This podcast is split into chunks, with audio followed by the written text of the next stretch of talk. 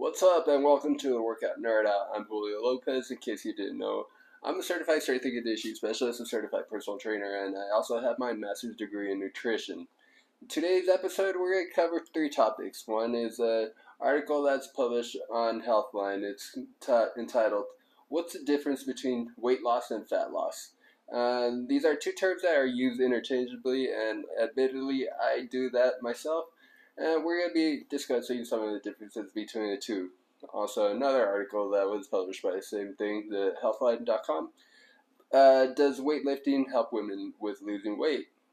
And we're going to talk about some of the advantages and disadvantages for weight training. And finally, meal delivery services. This is a booming industry that has exploded, especially ever since the onset of the COVID pandemic. Let's get started. What's the difference between weight loss and fat loss? This is an, article re- uh, written by registered dietitian Gavin Van De Walle.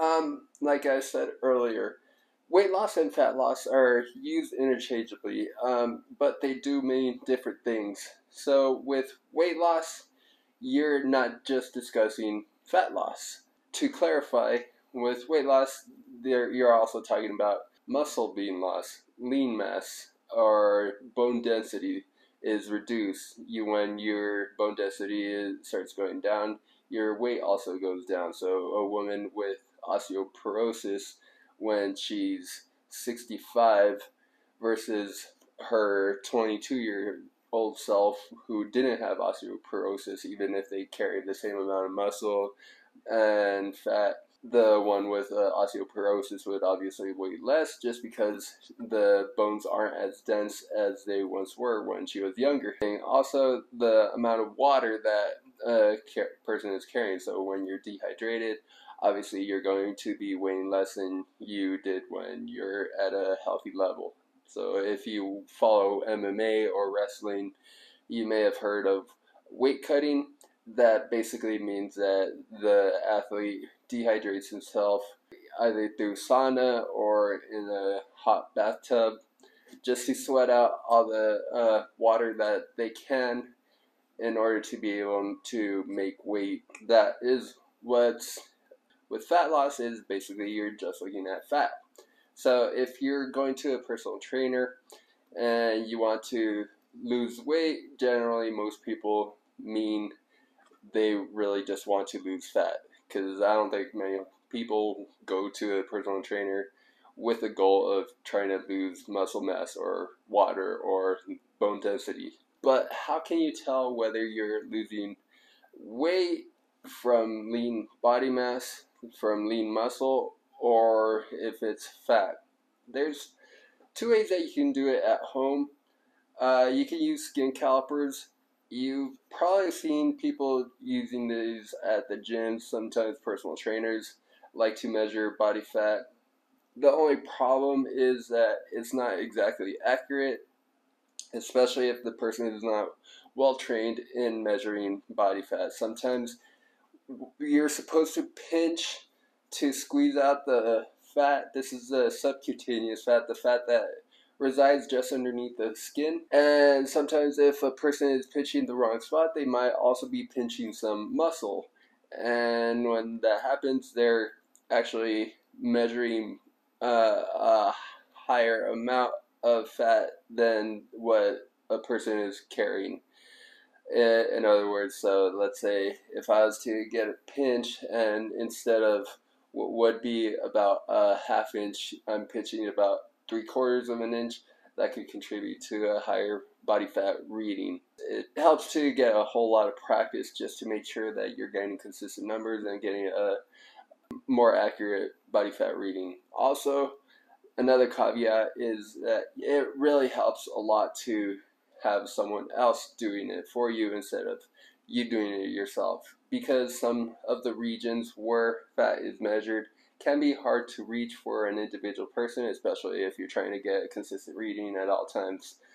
So it's not the most ideal, but I mean, if you're just trying to find a rough estimate of where you're standing in terms of how much body fat you're carrying, that could be helpful. There's also the body impedance uh, analysis, which is a fancy way to say those weight scales that measure body fat by sending out an electrical current that goes through the body and it measures how much time it takes for the electrical t- current to travel through the body and return to the device. A person who's carrying more muscle and less fat, the electrical current will take a lot less time than it would for a person who's carrying more fat than they are uh, muscle. The only thing with this one is it's also uh, very inaccurate because it can be easily uh, altered by a person's hydration level. So if you're dehydrated, you're probably going to get a much lower body fat reading than if you're uh, perfectly hydrated at a safe level or overhydrated at that time. But again, if you're just looking for a ballpark figure, that could be helpful. If you're trying to get a very accurate reading, the DEXA scan and the bod pod are the most accurate. Doing the two would be the gold standard. The only caveat with these two is that it does cost a lot of money to be able to do that, and not a whole lot of people have the time to be going to a clinic to have their body fat measured through DEXA or bod pod. So what I mean by DEXA is it's basically an X-ray that gets a full body X-ray, and they're able to measure how much uh, fat, how much muscle you're carrying, and your bone density as well. So someone who's going getting older, this can be very helpful just to make sure that they can track how much muscle and uh, bone density they're carrying, and also in case they want to see how much fat they're carrying. Same thing with bod pod. You're not gonna get all the bone density stuff, but again, if you're looking for how much uh, body fat percentage you're you're carrying, uh, that's a good option. Personally, I don't think the general public really really needs to know. It's really just something if you are um, curious about it. The folks that I do recommend, people that want to find out their body fat percentage, are mostly the people that are like in physique competitions, bodybuilding competitions, because when you're on stage, you want to be as lean as you can be, so you can show the, the striations in the muscles and be able to look the most physically fit on stage. And that's after uh, weight cutting, of course. Like I said earlier, there's subcutaneous fat. That's what's measured when you're using skin calipers that's again the fat that resides just underneath the skin. That's not the only kind of fat that you're carrying. There's also visceral fat. Visceral fat is the type of fat that doctors are most concerned about. Mm, a lot of long-term chronic uh, weight-related illnesses are caused by visceral fat. This contributes to diabetes, high blood pressure, high cholesterol and you can usually tell when someone is carrying visceral fat from the protruding gut. A lot of times that's pushed out by the visceral fat or a barrel chest, same thing. The thing with the visceral fat is that instead of just residing under the skin where it doesn't really pose much of a health risk to an individual, it's more closely surrounding our internal organs and that's why doctors are concerned because it can squeeze some of the organs, not allow them to function as optimally as they would like. If you're trying to lose weight, either subcutaneous or visceral fat, the best way to do it obviously is to go into a caloric deficit diet. That means um, eating fewer calories than what you are burning over the course of the day. If uh, you want to go into for further detail, reading the article, I do recommend it. It was well written by Mr. Van De Walle. Again, it's entitled "What's the Difference Between Weight Loss and Fat Loss" on HealthHacking.com. The other article does weightlifting help women with losing weight. This was written by Katey Davidson, another registered dietitian, and she's also a personal trainer, much like myself. Does weightlifting help women with losing weight? So the thing about uh, weightlifting is that it's helpful in building um, muscle mass. Why you would want to gain more muscle mass or maintain muscle mass when you're trying to lose weight, even though it's commonly known that muscle weighs more than fat. The reason why you would want to carry, carry more muscle, even though that it, it does weigh more than fat, is that muscle is more metabolically demanding. So what that means is think of a car engine, a V8 versus a V6. A V8 engine is bigger more powerful and demands more gasoline for it to be performing at its optimal level. So if you had a Mustang GT or a Saleen Mustang, both of those are V8s, really high powerful engines. You could go super duper fast with uh, both of them. Obviously, with the Saleen, it goes a lot faster than the regular Ford Mustang GT. Or if you had the V6 version of the Mustang or the four cylinder version of the Mustang, you're not going to be able to go as fast as the GT and the Saleen because they have smaller engines. And if you were to take off to see who's going to win in a race, obviously the V8s are going to uh, race faster, even though at the end, the V8s are going to be burning more gasoline. That is what I mean by uh, you want to carry more muscle when you're working out, when you're trying to lose weight, because over the course of time, you're the more muscle mass that you're carrying, that means that your body is burning away more calories, and that over in the long run can help with losing weight faster more effectively than if you were just to try to lose weight with um, the diet alone. And another thing, what research has shown is losing weight by diet alone also leads to, leads to more muscle loss. And that's one of the reasons why health professionals do recommend that you include a weight training program when you're trying to lose weight, even if you're not trying to look like a bodybuilder or have a particularly uh, athletic looking physique, because by weight training, you're able to maintain some of the muscle. So you're not uh, losing that muscle mass that you would if you were just to be losing the weight by diet alone. So think of it this way a person that weighs 300 pounds that loses a whole bunch of weight, say they go down to 150 pounds, when they're at 300 pounds, they're having to carry a lot more muscle because their body needs to be able to lift the person off a chair, walk around, go upstairs, go downstairs. So the body needs to be strong enough to be able to carry that person throughout the day.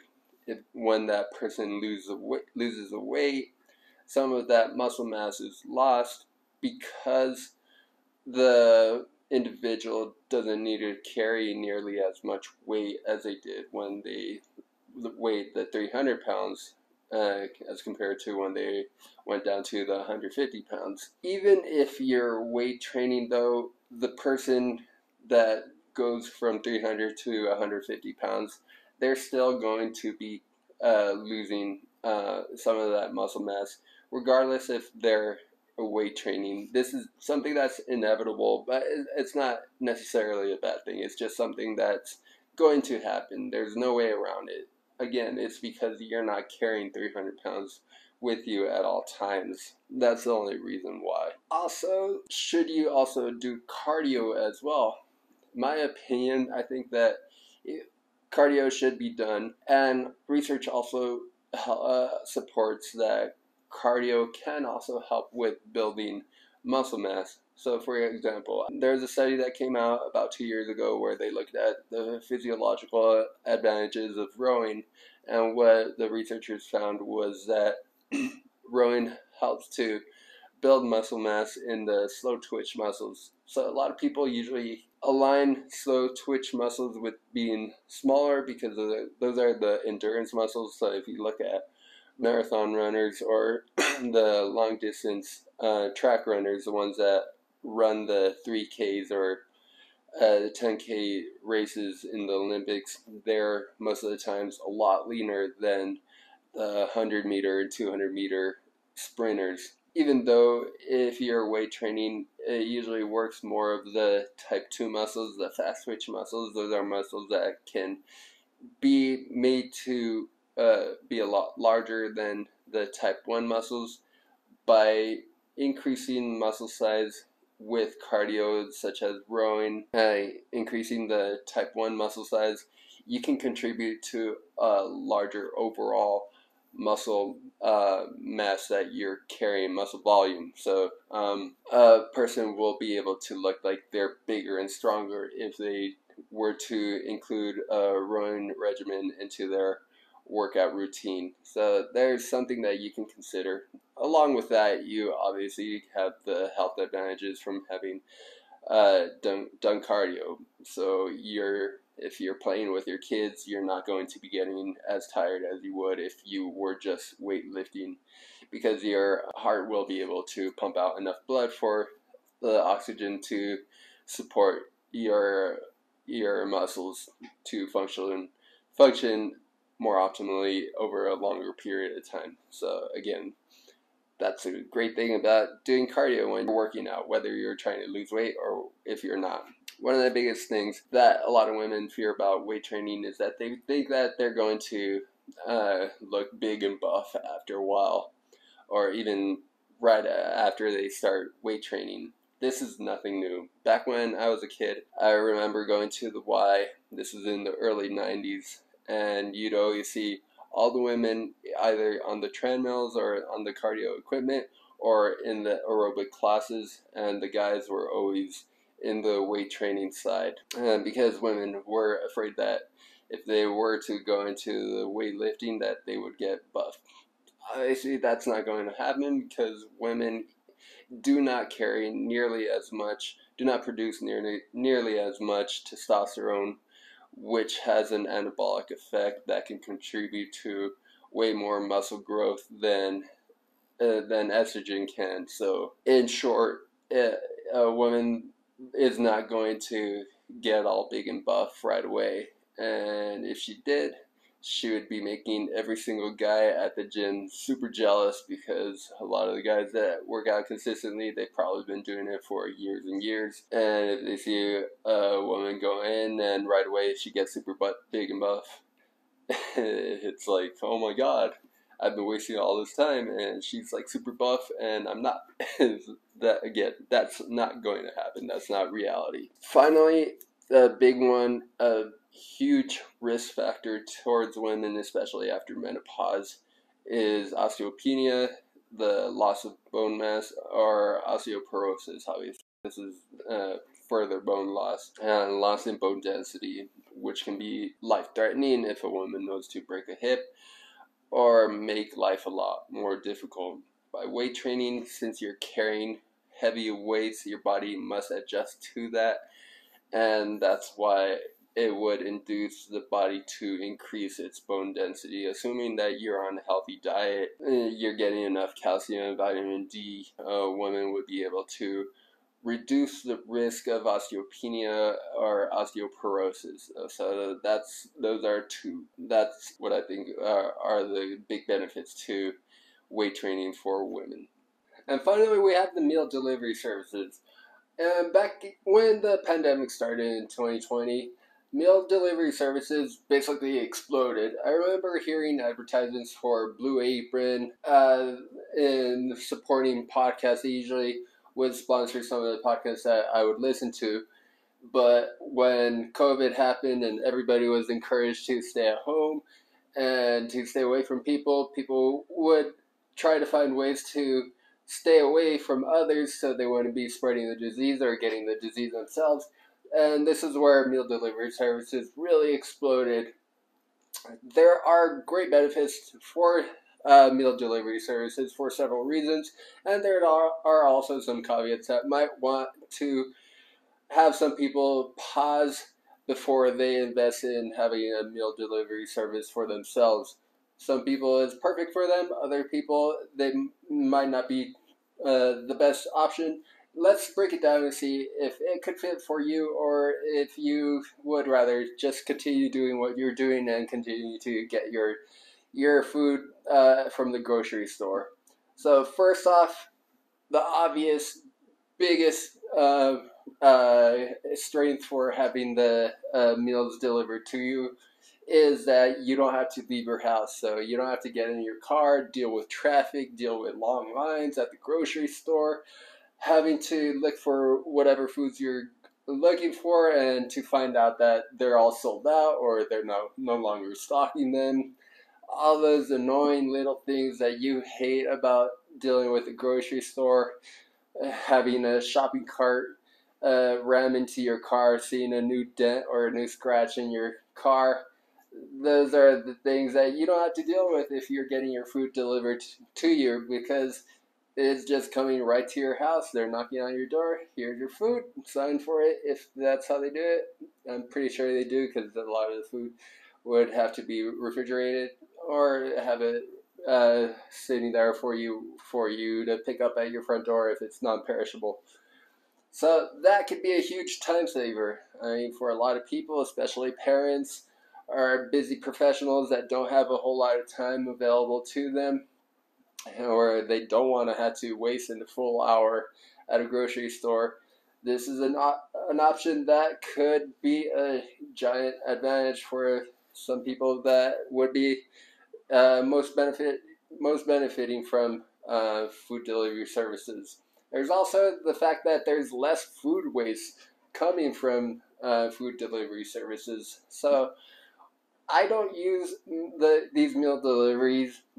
Um, I do my shopping myself. I do the meal prepping myself. I chop the vegetables, the meats, whatever, cook it all by myself the good thing that I see with meal delivery services is that there's less food waste. Uh, one of the things that I don't like about having to prepare my food is that, say, if I was to be cooking steak, I don't like eating the fat, so I just trim off the fat and get rid of that. And along with that, I every every time I'm cutting off some of the lean meat, unless I was to try to do like surgical cuts getting rid of the fat, which I'm not going to do because that would take too much time.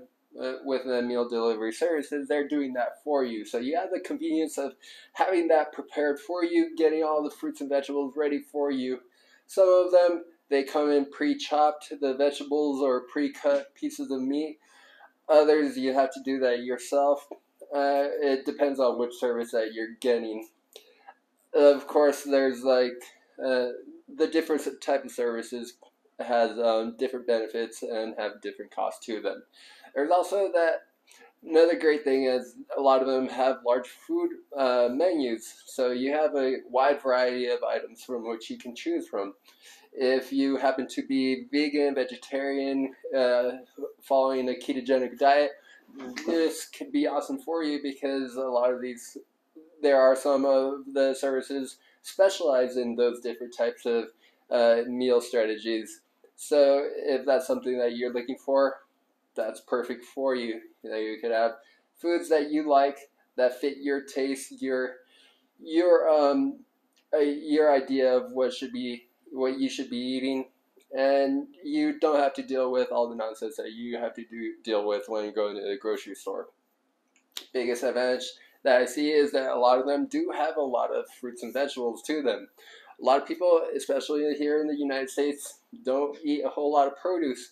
With these, they include the produce that you're adding into the vegetables, into the meals. And since many of the meals are prepared by chefs, uh, the tastes usually uh, usually uh, go together very well. So not only are you getting a healthy and nutritious meal that's full of vitamins and minerals that you get from the fruits and vegetables within the meals, there these flavors are all complementing each other. So you're also getting a very delicious tasting uh, meal along with the nutrient density. One of the things that we can't ignore is as health professionals, as someone like myself with a with masters in nutrition, uh, is that people are almost never going to stick with food that they don't like eating, and if it's something that you like eating and it's and it's nutrient dense, that's a double win for you. So that is another reason why you might want to invest in a food uh, meal delivery service. Now, as for the weaknesses, obvious, since all this stuff is done being done for you, you're going to have to pay for it. So for some people, that might be mean that it's going to be more expensive, too expensive for some to to be able to afford. If you're able to afford this without a problem, then you don't have to worry about it. But if you are someone that does have to save and keep money aside for, uh, for a rainy day or to take care of the other necessities like fuel, health insurance, car insurance, paying the rent, then you might want to skip out on this until you're in a better financial situation.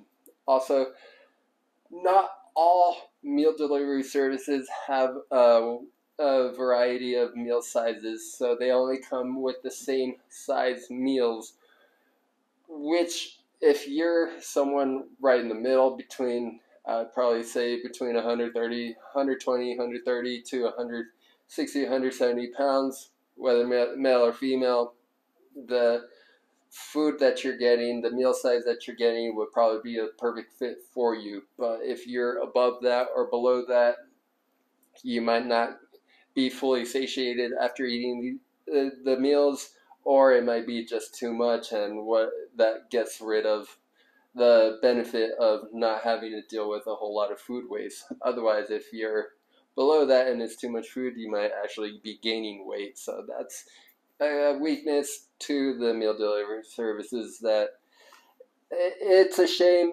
but it's a reality.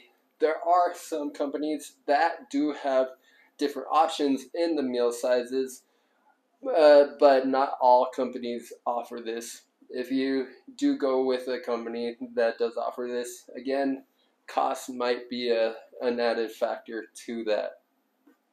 There's also the fact that uh, some people do have food allergies. If that is you, you would have to be very careful making sure that the food isn't prepared with stuff that has been in contact with the types of food that give you allergies. So if you're somebody that has food allergies, you got to make sure that you do your homework, call the company, make contact with whatever company that you're researching just to make sure that you don't have any potential problems that could arise.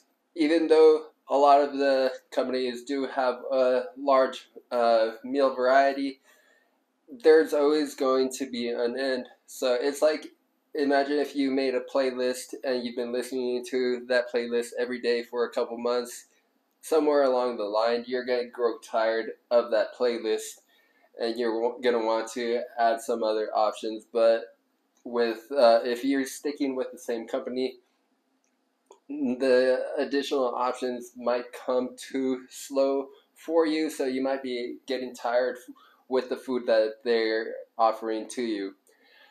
I do suggest if you're going with a meal delivery service is to swap companies. So don't just stick with the same company over over a year or two.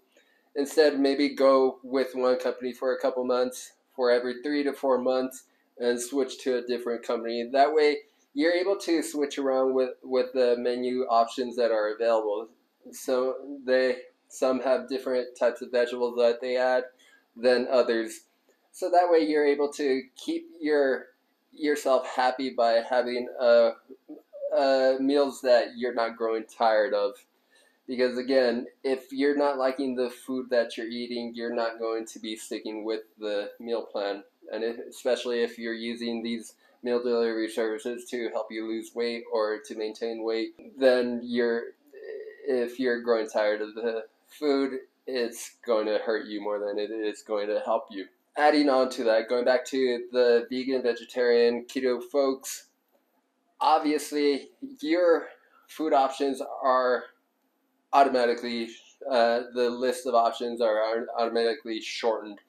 So you may you might go to you might see a company that advertises themselves with having 100 items on their menus but then you look at their vegan or keto options and you're only getting like 10 that is something that you should expect. I mean you you're probably already used to that. That's one of the fortunate things of having a more restrictive uh, diet. But again, if it is something that you're happy with, you're eating a keto or vegan diet, in that case, then uh, you might be used to it by now. Unfortunately, uh, the a lot of meal service companies don't have a whole lot of options. There are, however, some companies that do specialize in keto or do specialize in vegan or vegetarian diets.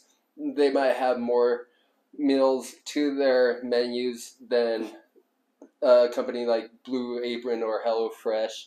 Again, those might actually be end up being more expensive than the bigger ones.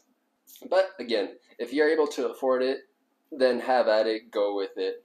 Uh, if you're not already using a meal delivery service, do I recommend you using one?